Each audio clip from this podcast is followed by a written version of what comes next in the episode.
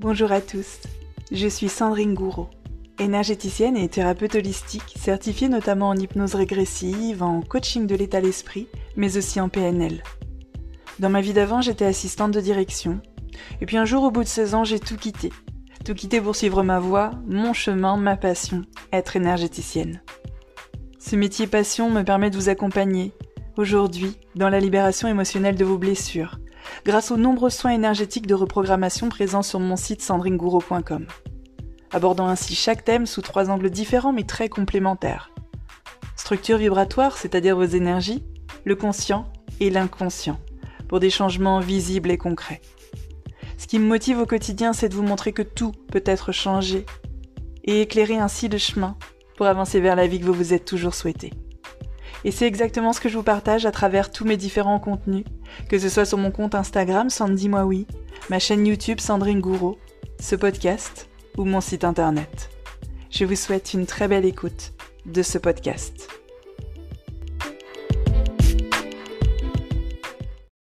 Coucou à tous, coucou tout le monde, j'espère que vous allez super bien. Alors on se retrouve aujourd'hui pour un nouvel épisode de podcast. Alors oui, je sais, ça fait longtemps que j'ai pas sorti un nouvel épisode de podcast et en plus celui-là va légèrement trancher avec les autres. Alors il va trancher avec les autres pourquoi? Parce qu'il s'est passé beaucoup de choses dans ma vie et que j'ai à cœur sur n'importe quel réseau social, sur Instagram, sur YouTube, y compris dans mes podcasts, de ne pas m'enfermer dans une seule case. Et c'est vrai que du coup, tous ces supports évoluent avec moi. J'ai eu beaucoup de prises de conscience ces derniers temps. Alors quand je vous dis ces derniers temps, on est sur euh, plutôt ces derniers mois. J'ai partagé pas mal autour de ça, notamment sur mon compte Instagram, un petit peu aussi sur la chaîne YouTube. Et là, ça va être la première fois que je vais vraiment vous faire un podcast ou un podcast. Ça fait deux fois que je dis podcast. Ben c'est ça, podcast. C'est bizarre, des fois on prononce un mot, on l'a prononcé mille fois, il nous gênait pas, on le prononce une fois de plus, on se dit attends, est-ce que, je, est-ce que je le prononce bien Est-ce qu'il n'y a pas une faute? Enfin bref, il va me faire ça tout le long, celui-là, podcast. Euh, et du coup, j'ai eu des, des, prises de conscience et j'ai à cœur de vous les partager. Qu'est-ce qui s'est passé dans ma vie euh, dans ces derniers mois? Eh bien, euh, rien de grave. En fait, vraiment rien de grave. C'est des prises de conscience qui se passent à d'autres niveaux je me suis inscrite à une formation pour devenir naturopathe. Donc en plus de tout ce que je suis déjà et de toutes les certifications que j'ai déjà, ça faisait euh, oui, à peu près deux ans que je lorgnais complètement sur une formation de, naturopathie. Alors pas une en particulier, hein, mais juste la naturopathie. Et euh, parce que j'étais déjà formée dans plein d'autres domaines qui peuvent y être reliés, notamment la phytothérapie, l'aromathérapie, et donc c'est vrai que je ne me décidais pas jusqu'ici parce que je ne trouvais pas la formation de mes rêves, entre guillemets. Alors quand je dis la formation de mes rêves, c'est juste pour vous planter le décor. J'avais envie de quelque chose de moins moderne, de quelque chose de plus ancien. C'est-à-dire quelque chose qui correspond davantage au savoir de nos anciens, au savoir de nos ancêtres, un petit peu à l'image de, l'arrière-grand-mère, là je vous donne une histoire de famille, de l'arrière-grand-mère au fin fond de la Bretagne qui, euh, guérissait les gens dans son village avec ce qu'elle avait sous la main. Donc euh, oui, il, paraîtrait que j'ai beaucoup hérité euh, de cette arrière-grand-mère, sans le moindre doute d'ailleurs, mais bon, ça c'est un autre sujet. Mais vous voyez, c'était plutôt de ça que je voulais me rapprocher. Euh, et, j'ai eu beau chercher, j'ai pas trouvé. J'ai pas trouvé dans toutes les formations de naturopathie qui étaient proposées. Je trouvais ça, et ce n'est que mon, mon opinion, hein, réellement, pas une critique. Je trouvais ça trop moderne. Trop moderne. Et, et ça ne me correspondait pas. Trop moderne dans la façon d'aborder certaines choses. Vous voyez, moi, il y, y, a des questions que je me pose et je trouvais que la naturopathie de moderne, je l'appelle la naturopathie moderne, n'y répondait pas. Mais ça, on abordera ça, euh, on abordera ça euh, à un moment donné euh, dans le, dans le podcast d'aujourd'hui. Donc voilà, ça va faire maintenant bientôt deux mois que je fais ma formation de, de naturopathe. On a un diplôme à, la fin, enfin un diplôme. On a un examen à la fin de chaque mois pour voir si tu peux continuer ou pas, dans le sens où, euh, effectivement, si le premier mois tu as complètement ramé, on te laisse quand même une porte de sortie si vraiment tu, tu, penses qu'il vaut mieux que tu arrêtes là. Donc pour l'instant, ça se passe plutôt bien. Euh, c'est sans doute mon ego qui vous dit ça. Je suis très heureuse d'avoir eu une excellente note. Euh, en tout cas au premier, aux premiers examens. Ça me plaît énormément. C'est une formation que moi je qualifie vraiment de savoir des anciens, dans le sens où la personne qui l'organise, elle est âgée. c'est sa dernière. Pas de hasard, hein. c'est sa dernière. Elle, va, elle part à la retraite en septembre. Donc en septembre, de toute façon, tout sera terminé. je serai diplômée ou non, mais, mais tout sera terminé. Puis après, elle n'en fait plus non plus. Donc voilà, j'ai vraiment choisi quelque chose qui correspond à ce que moi j'appelle le savoir des anciens, le savoir de nos ancêtres. Et c'est très important pour tout ce que je vais vous dire jusqu'ici et tout ce que je vous partage de manière générale. Il faut bien que vous compreniez que j'aime me rapprocher de ce savoir des anciens, ce savoir des ancêtres, ces choses naturelles qui se transmettent euh, de famille en famille. Vous voyez, voilà, tous ces petits secrets, toutes ces petites méthodes, tous ces petits remèdes, ce genre de choses. Donc aujourd'hui, on va parler du cycle menstruel et de l'alimentation. Alors, pour vous planter le décor encore une fois, euh, moi j'ai toujours eu des règles très douloureuses.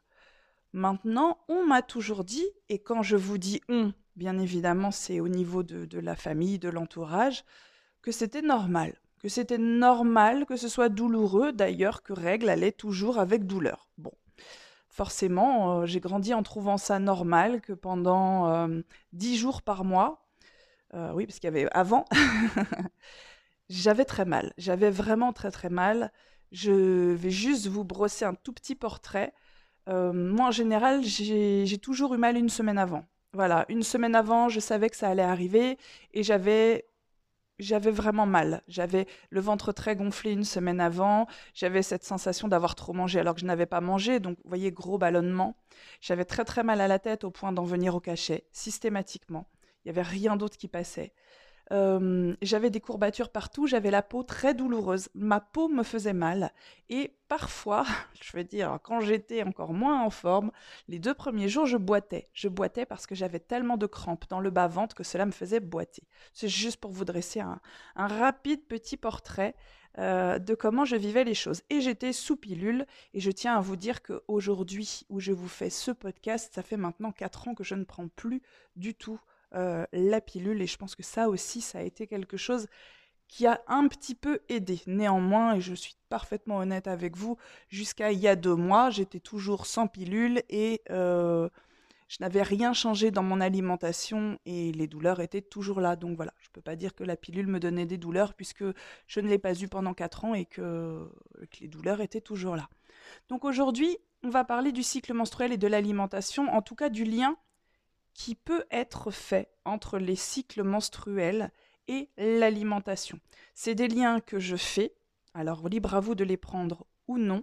J'ai fait suffisamment de recherches, c'est beaucoup d'apprentissage, beaucoup de, de choses que j'ai pu... Alors, soit ça vient de ma formation, de ce que j'ai pu glaner dans ma formation, de mes différentes lectures, de mes différents apprentissages, euh, parfois aussi des choses qu'on a pu partager à droite à gauche, et aussi bah, de mon expérience personnelle dans le sens où je suis une testeuse hors pair, j'aime beaucoup tester, c'est-à-dire me dire tiens, et si je faisais ça, est-ce que ça changerait? Bon, bah la prochaine fois, j'enlèverais ça et je rajouterais ça. Donc voilà, c'est vraiment un mélange de tout ça. Alors, j'ai pris quelques petites notes pour que ce soit un tout petit peu plus cadré parce que euh, tout ne pourrait pas sortir de ma tête. Néanmoins, j'ai rien rédigé, alors je vais quand même essayer de vous faire euh, le truc le plus proprement possible.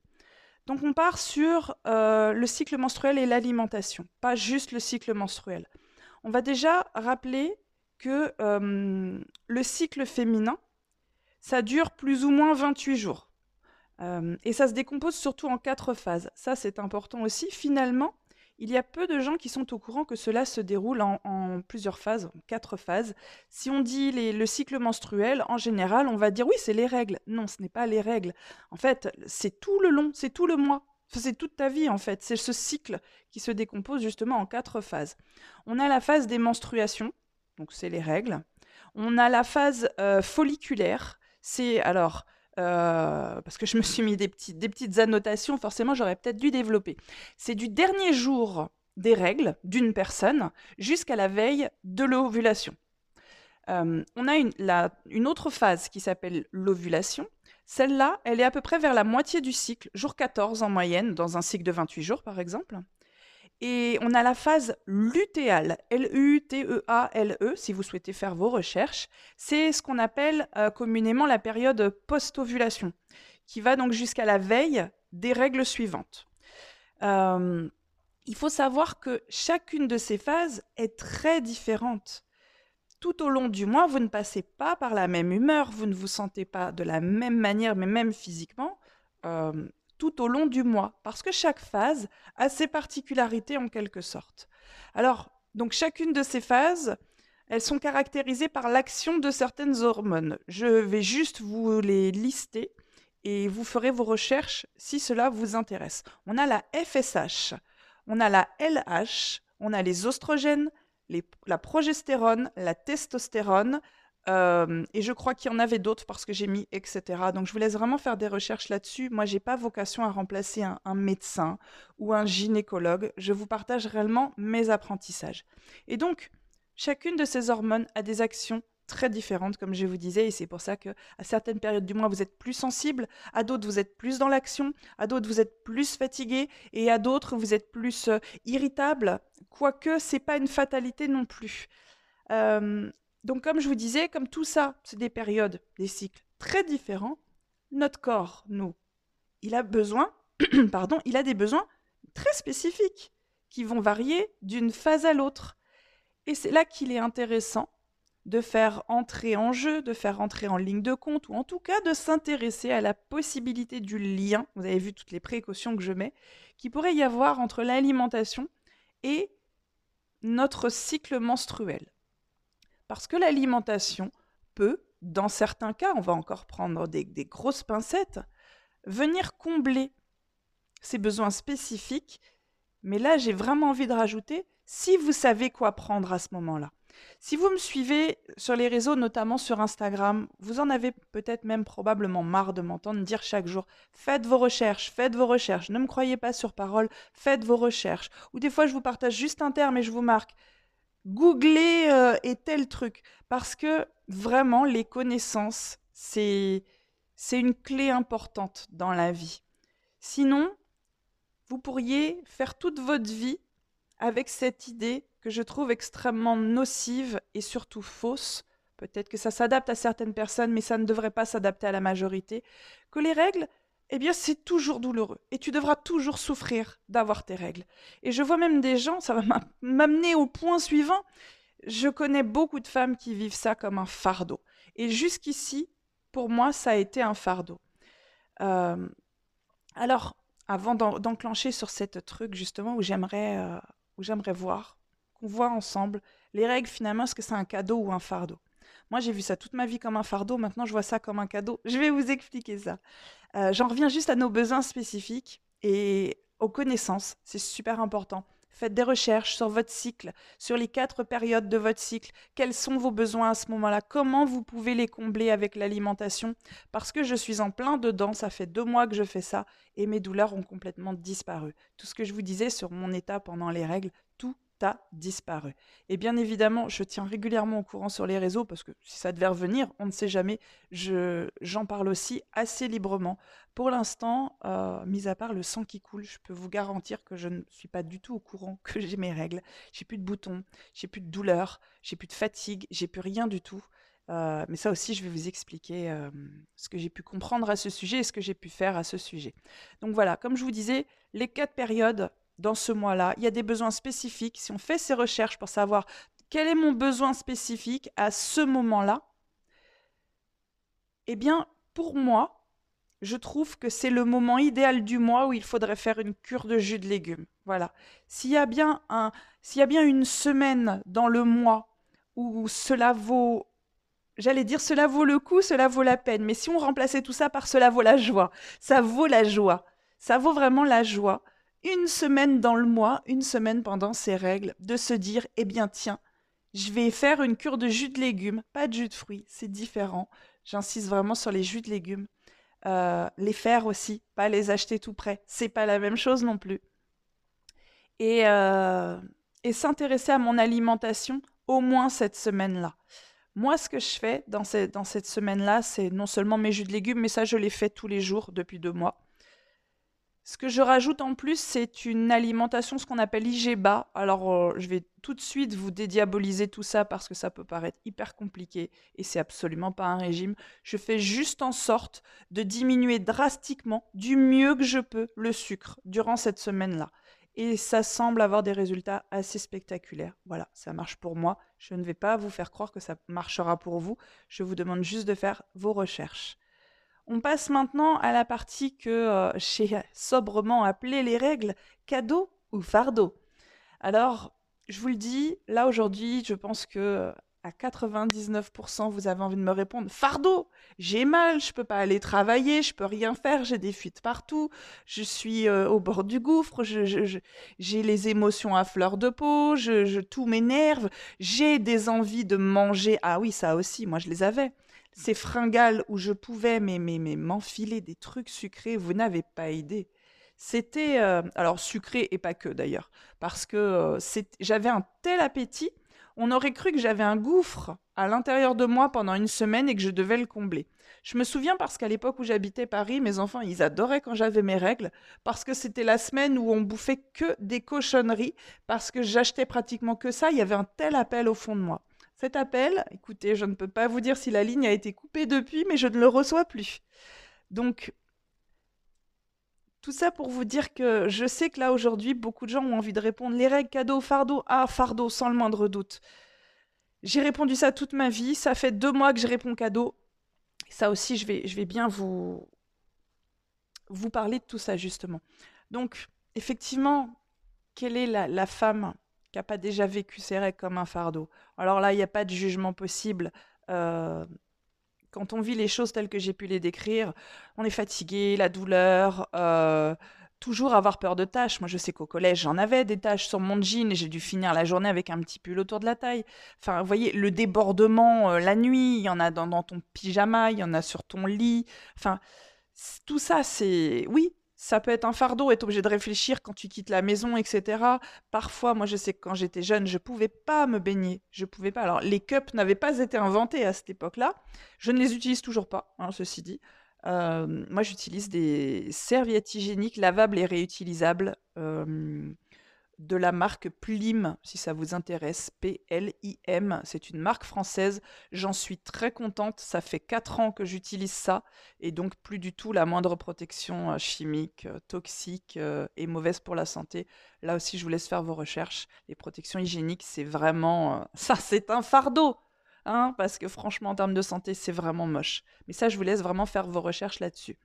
Donc, je vous disais à peu près tout ce qu'il y avait tout ce qu'il y avait à, penser et qui peut vous ranger dans la catégorie fardeau. Alors, euh, moi maintenant, je vais vous parler de ce qui fait, parce que bon, on est d'accord qu'on a tous des milliards d'exemples pour nous dire pourquoi c'est un fardeau. Moi, je vais vous dire pourquoi, depuis deux mois, c'est quelque chose que je vois comme un cadeau et, et où j'espère que cela vous donnera peut-être envie de voir ça comme un cadeau, peut-être pas en un claquement de doigts. Hop. Euh, non, mais en faisant des recherches, en vous y intéressant de près, de voir ça plutôt comme un cadeau. Bien évidemment, c'est plus facile de voir ça comme un cadeau quand tu n'as plus de douleur, euh, et c'est ça, surtout, qui est intéressant. Donc quand on a ces règles, il faut savoir qu'en fait, on fait une détox naturelle. Là, peut-être parmi vous, il y en a plein qui sont parfaitement au courant, donc moi je vous partage juste mes apprentissages. Moi, mes règles, je les ai jamais vues comme une détox naturelle. Oui, j'avais vaguement entendu que nous, les femmes, c'était bien hein, le fait qu'on ait nos règles parce que ça permettait au sang de se nettoyer. Voilà, on évacuait du sang euh, qui n'était pas très bon, euh, ça se renouvelait et puis du coup, euh, on vivait. C'était pour ça qu'on vivait plus longtemps. Je vous le fais grossièrement, mais c'est ce que j'ai entendu toute ma vie. mais en fait, c'est plus ou moins vrai. C'est juste grossier, mais c'est vrai. Quand on a ces règles, on fait une détox naturelle. Alors on peut voir ça comme un, privilège, moi c'est comme ça que je le vois aussi, c'est que quand tu quand as tes règles par exemple, c'est un, tu n'auras pas besoin de faire des détox. En tout cas, tu en auras moins besoin. Voilà. Quand tu as des bonnes règles, que tu évacues bien, tu auras moins besoin de faire des détox puisque tu as par défaut une détox naturelle tous les mois. D'ailleurs, s'il y a bien un moment où il ne faut pas faire une détox, c'est pendant ce moment-là. Selon moi, bien entendu, toujours selon mes expériences et mes différents apprentissages. S'il y a bien une semaine dans le mois où c'est pas là qu'il faut faire ta détox, pour moi, c'est cette semaine-là. Pourquoi? Parce que pendant que tu as tes règles, euh, tu as l'utérus qui... Je suis désolée de vous faire un espèce de cours un petit peu à la noix. Euh, il n'y a vraiment aucune, euh, aucun côté donneuse de leçons chez moi. Je peux vraiment vous le garantir, étant donné que j'ai horreur des donneurs de leçons, je ne me transformerai jamais en donneuse de leçons. Je vous donne juste mes apprentissages, mes petites notes de cours que je vous retranscris de manière peut-être un tout petit peu plus agréable que, que par écrit. Pendant les règles, on a l'utérus qui se transforme, alors temporairement, hein, en un organe émonctoire. Alors, je ne sais pas si vous savez ce qu'est un organe émonctoire. Moi, j'ai appris ça il y a à peu près 10 ans. C'est un organe qui est responsable de l'élimination des déchets dans le corps. Alors, on a les intestins, on a les reins, on a la peau. Ah, la peau, on l'oublie beaucoup. Hein. Euh, les poumons et on a le, le foie. Je ne les avais pas notés, je rajoute ça. Mais voilà, très très important. Et donc, nous les femmes, nous les femmes. Oh non, c'est pas vrai. Rulio Iglesias sort de ce corps. Euh, donc, on a temporairement un cycle par mois, un émonctoire de plus. Faut bien juste comprendre que c'est un émonctoire temporaire. Il va pas évacuer le reste du temps. En même temps, euh, il n'y a pas de sang qui coule en permanence, vous voyez. Euh, ce qui pourrait nous amener à des tonnes de questions d'ailleurs. Il euh, faut juste pas que je me perde, mais par exemple, si si vous avez des règles permanentes, je sais qu'une personne m'avait dit ça une fois, suite à certains traitements, euh, il est bon de regarder, je ne saurais pas comment vous dire ça de manière à ce que ça reste, politiquement correct et acceptable. Euh, les règles durent le temps qu'il lui faut pour évacuer la quantité de déchets à l'intérieur du corps peu de déchets, les règles ne, dureront pas longtemps, elles seront assez courtes. Moi d'ailleurs, je vérifie ça depuis deux mois. Mon cycle s'est considérablement réduit en termes de durée et en termes de quantité. Alors, plus tu as de déchets à évacuer, plus, notamment dans ton sang, plus tes règles vont être euh, longues. Alors, Qu'en est-il des gens qui auraient des règles permanentes? Alors, c'est pas la majorité, hein, c'est des cas assez rares, me semble-t-il. Rares, mais ça mérite quand même d'être mentionné. De toute façon, tout ce qui concerne euh, les femmes, les règles en général, pour moi, ça mérite d'être mentionné parce que je trouve justement que on met ça un peu trop de côté. Je trouve que c'est un peu trop mis de côté dès que ça concerne la femme, mais ça, c'est vraiment juste mon opinion personnelle. Vous voyez, là, il y a eu une opinion personnelle. Hein, euh. Et du coup, les règles qui durent en permanence, non, ce n'est pas normal. Euh, et c'est qu'il y a beaucoup, beaucoup, je ne veux pas en faire une généralité, hein, mais c'est qu'il y a beaucoup, beaucoup de déchets à évacuer. Et très souvent, ça intervient après un traitement. Quel qu'il soit. Je suis pas médecin, donc je ne vais pas rentrer dans des détails, mais quel qu'il soit. Et ça veut dire ce que ça veut dire. Je pense que ça veut dire que le traitement a fait en sorte qu'il y ait énormément de déchets dans le corps au point où il y a une évacuation sans cesse. Voilà, on va juste refermer cette partie-là. Si ça vous parle ou pas, faites vos recherches euh, dessus. Donc on était sur l'utérus qui se transforme temporairement en un organe émonctoire, donc euh, émonctoire, gardez à l'esprit, organe qui élimine les déchets de mon corps. Euh, et on a plusieurs types de déchets à l'intérieur du corps. Il n'y a pas que les déchets que l'on met à l'intérieur, hein, euh, les déchets de je mange mal, je bois mal, euh, je nourris mal mon esprit aussi, parce que les déchets émotionnels, tout ça. Il y a aussi des déchets, on va dire, naturels. ils sont toxiques, mais ils sont aussi naturels dans le sens où c'est notre corps qui les produit lui-même pour fonctionner. Et ça, c'est absolument normal. Donc voilà, c'est quand je dis déchets à éliminer, c'est exactement tout ça. Il faut savoir aussi que euh, le sang des règles, il permet donc de drainer euh, grande quantité de, de, toxines, de trucs toxiques en dehors de l'organisme. Alors, un truc à savoir aussi qui est intéressant et que j'ai appris, ça vraiment très récemment, en 2022, au moment des règles, le foie, qui est donc un organe émonctoire, hein, je, vous le redis aussi, euh, il fonctionne plus fort. Il fonctionne plus fort. Et le corps, à ce moment-là, il va se détoxiner davantage. Donc c'est vraiment un moment de détox naturel de votre organisme. Euh, on peut clairement le relier parce qu'il y a une montée naturelle du nettoyage hépatique. Alors quand je vous dis que cette semaine-là de règles, elle est particulièrement forte en détox, voilà pourquoi il ne faudrait pas ajouter une détox externe, vous savez, comme, euh, je ne sais pas moi, des boissons minceurs ou même des tisanes d'élimination, il faut faire assez attention. S'il y a un truc auquel il faut faire attention aussi, et j'ai pu le rapprocher aux fortes douleurs, c'est que comme le foie a besoin de... Il fonctionne davantage durant cette semaine-là pour détoxiner. S'il est encrassé à cause d'une mauvaise alimentation, alors ça peut être l'alcool aussi, ça peut être voilà, une mauvaise alimentation, mauvaise habitude de vie alimentaire de manière générale, s'il est encrassé, qu'il n'arrive pas à détoxiner, parce que c'est ça qui se passe, il n'arrive pas à faire le travail qu'il doit faire, j'ai pu faire un rapprochement sur le fait que les douleurs étaient bien plus importantes. On le relie réellement à une mauvaise alimentation. Et là, c'est vraiment le lien direct avec le foie. Voilà.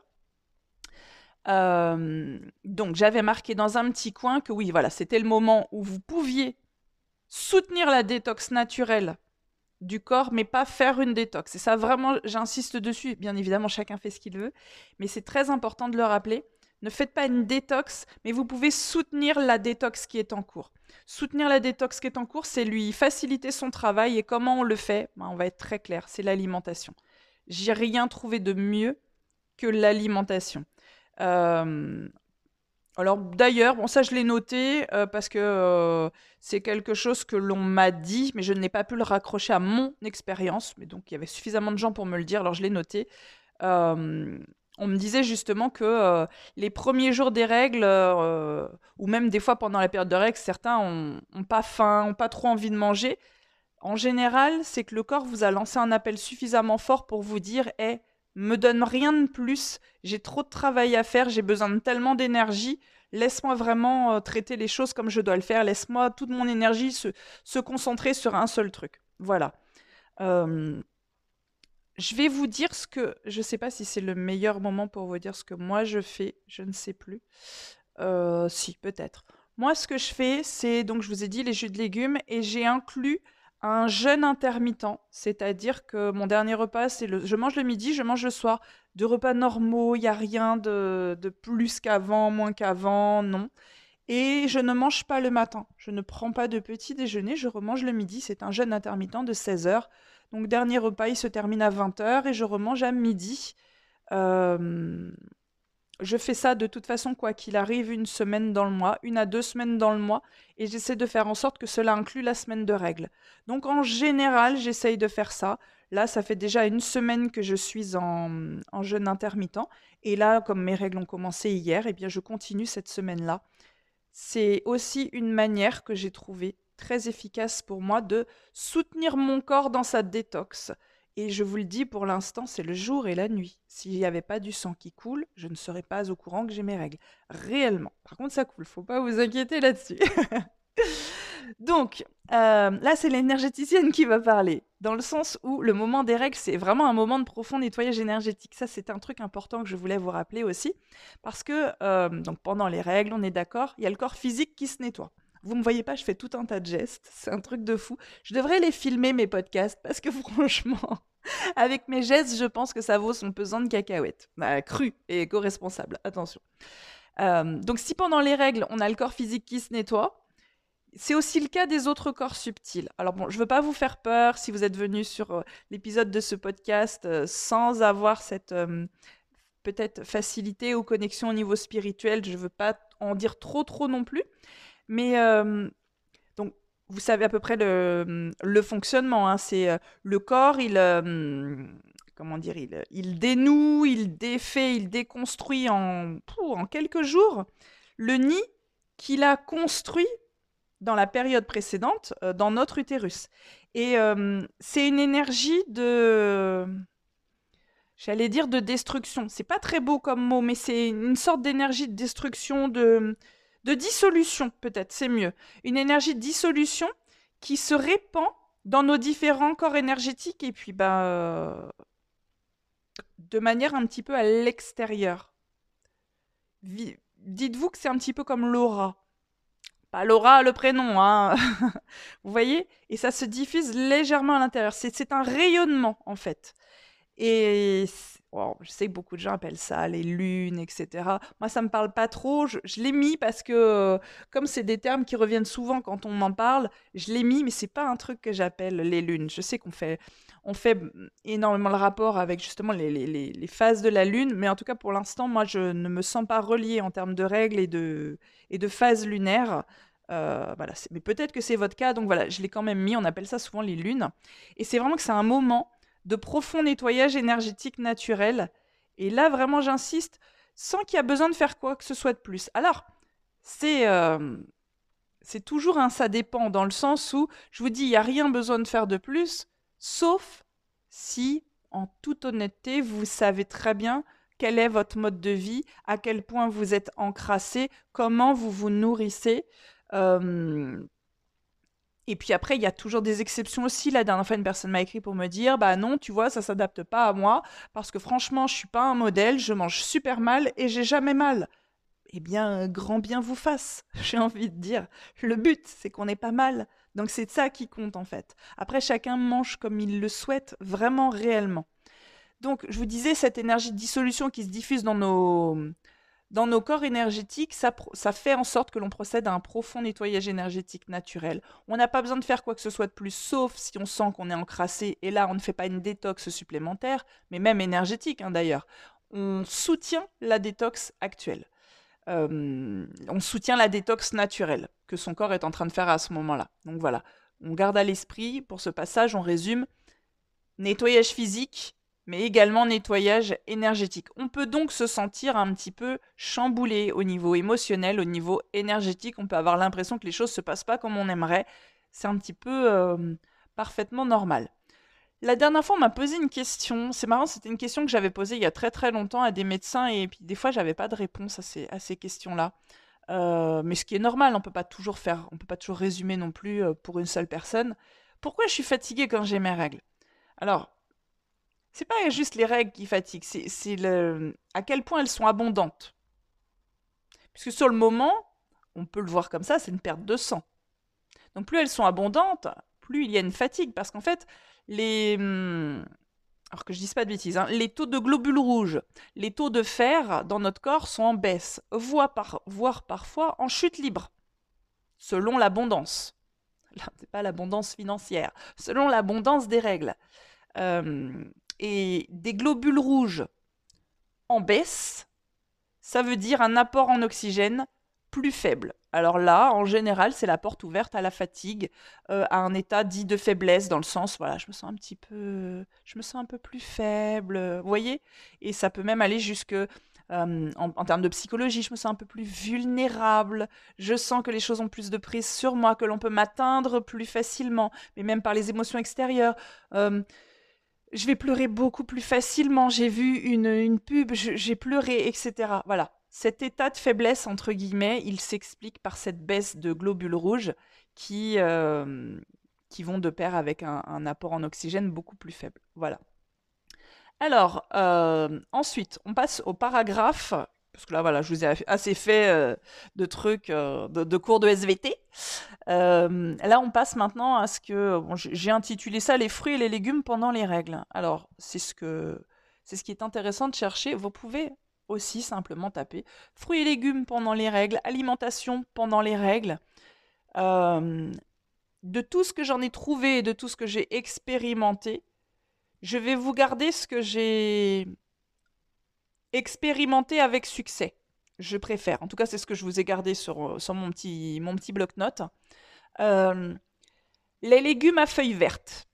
Voilà, je sais, là je viens d'entendre à peu près 12 000, oui parce que vous êtes de plus en plus nombreux maintenant sur les podcasts, j'ai entendu 12 000, ah, les légumes verts, mais c'est horrible Bah oui, les légumes, euh, les légumes à feuilles vertes. Alors je vous le donne en vrac, épinards et choux, c'est le top du top.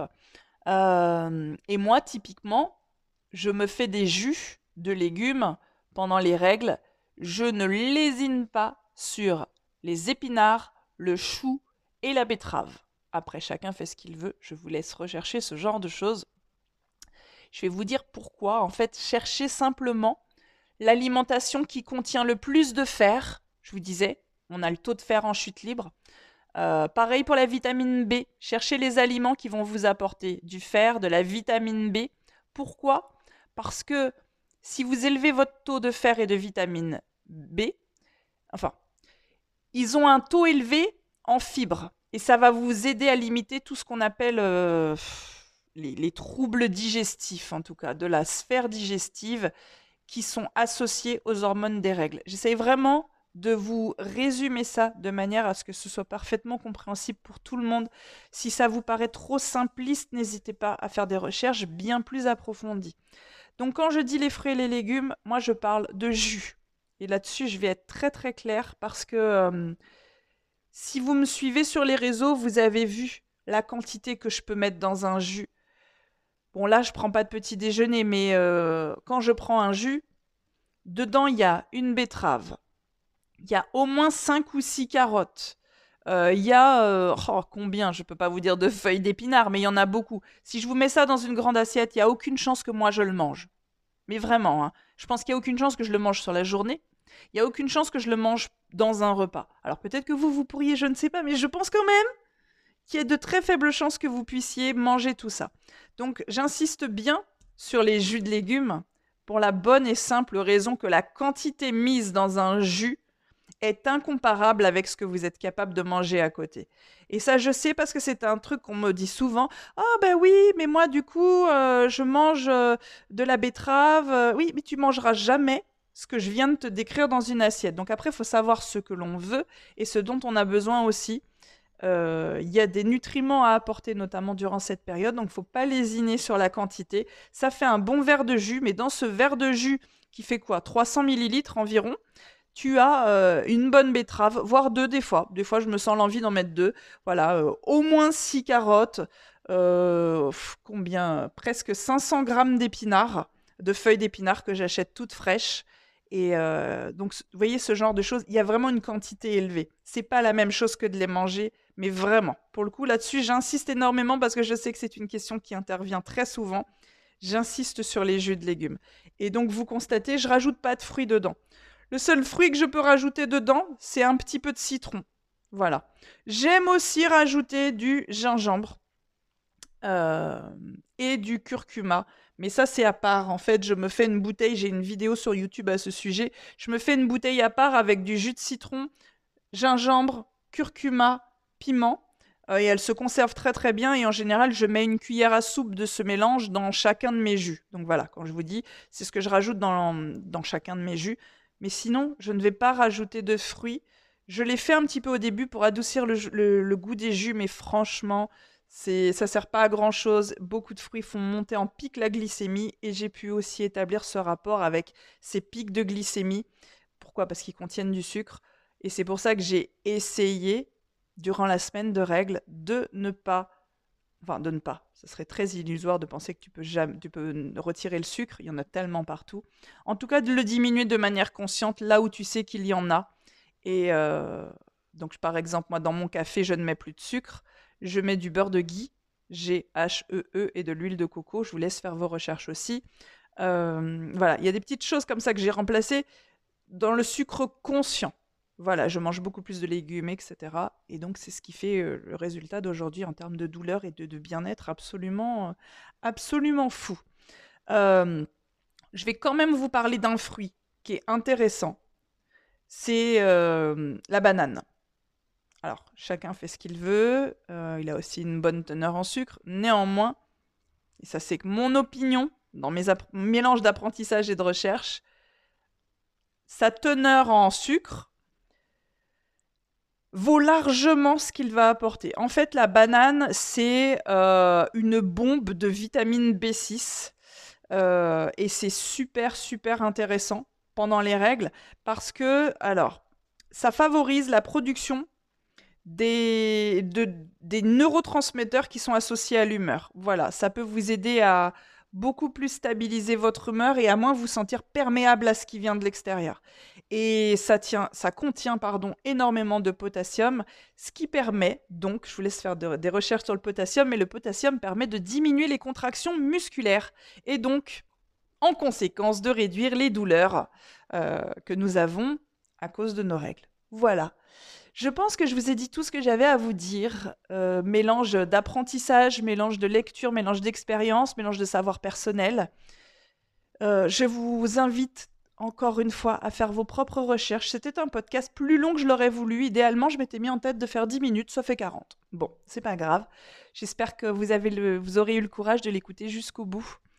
Vous savez, je suis assez, euh, je suis assez fataliste là-dessus, dans le sens où je reste persuadée que euh, quand on doit avoir accès à une information, on aura toujours accès à une information.